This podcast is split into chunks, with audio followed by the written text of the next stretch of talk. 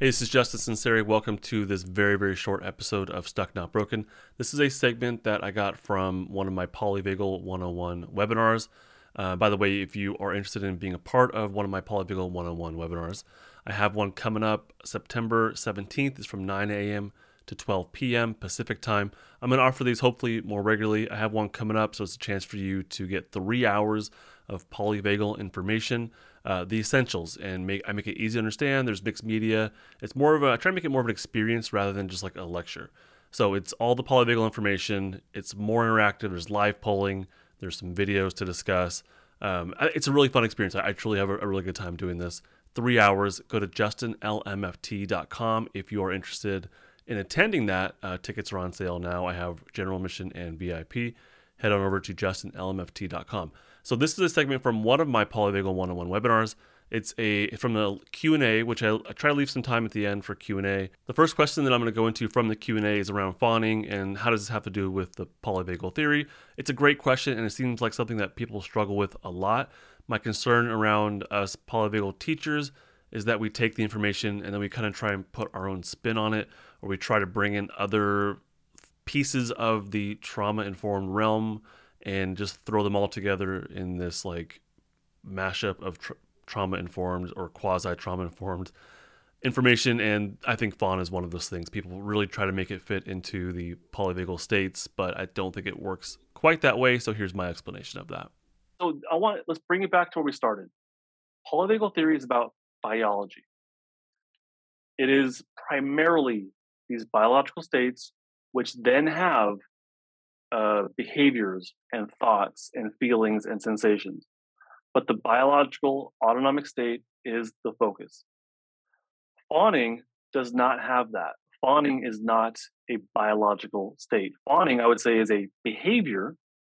I would call it a behavioral adaptation to a biological state. It may be a behavioral adaptation in order to get needs met uh, that come from a defensive state. So I, I would say that person is probably in more of a flight, fight, shutdown, or freeze. I would argue that shutdown probably has a lot to do with it a disconnection from the self, a disconnection from one's uh, sense of self or identity or needs, and then sacrificing that. So disconnected from that in order to appease someone else in order to get then get maybe basic needs met. I, I would argue that shutdown is in there but I think it could come from any of the defensive states. So I would say fawning is not a state; it's a behavior or set of behaviors that could come from different states. That's that's how I view that.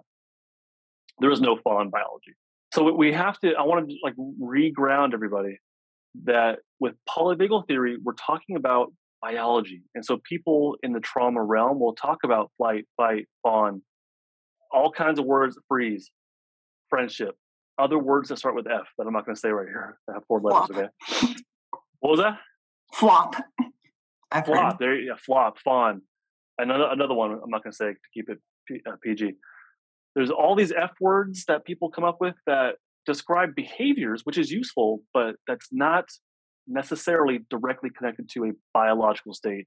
With polyvagal theory, that's what we're talking about. So as you go out into the internet wilds and hear about trauma stuff, keep that in mind. Is this a behavior or are they talking about biology primarily?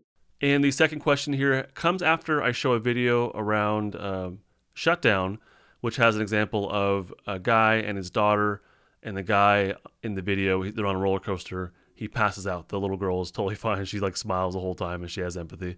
Uh, so someone asked uh, after that, they asked about exposure and distress tolerance, and basically can somebody gain distress tolerance through repeated voluntary exposure? And here are my thoughts on that. That's a really good question. Uh, I would say it obviously depends on the person, life circumstance, all that stuff.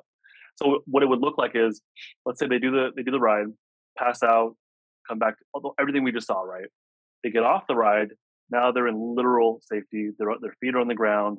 They can look at people, make eye contact, smile, laugh it off, maybe, and then maybe eventually say, okay, let's try it again.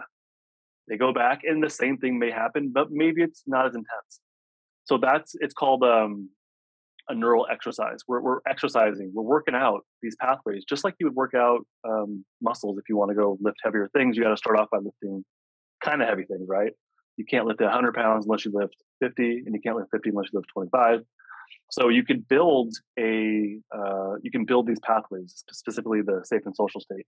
You can build the strength of that to be able to tolerate it, to gain distress tolerance. But you have to be able to balance it out. So you have to be able to go from flight, fight, let's say, to safety, and then back and then forth. And that's why play is so unbelievably important, especially in childhood, as these are developing. Experience mindfully these states and to build the strength of these pathways.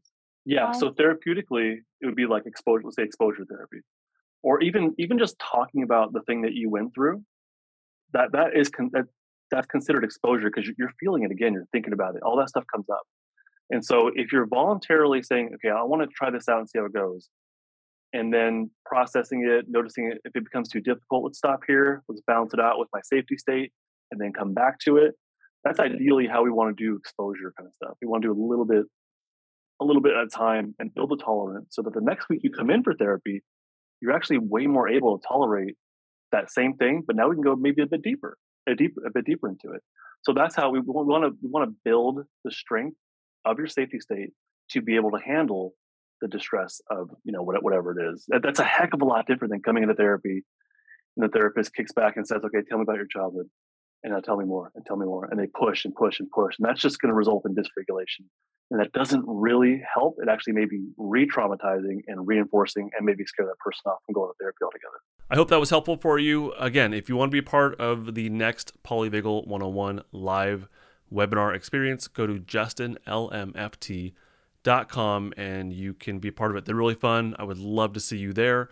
If not, you just want the Polyvagal one-on-one oh information, you can buy the course by itself. Again, same website, justinlmft.com. You can buy it just as is, or and or you can come to the the live experience as well.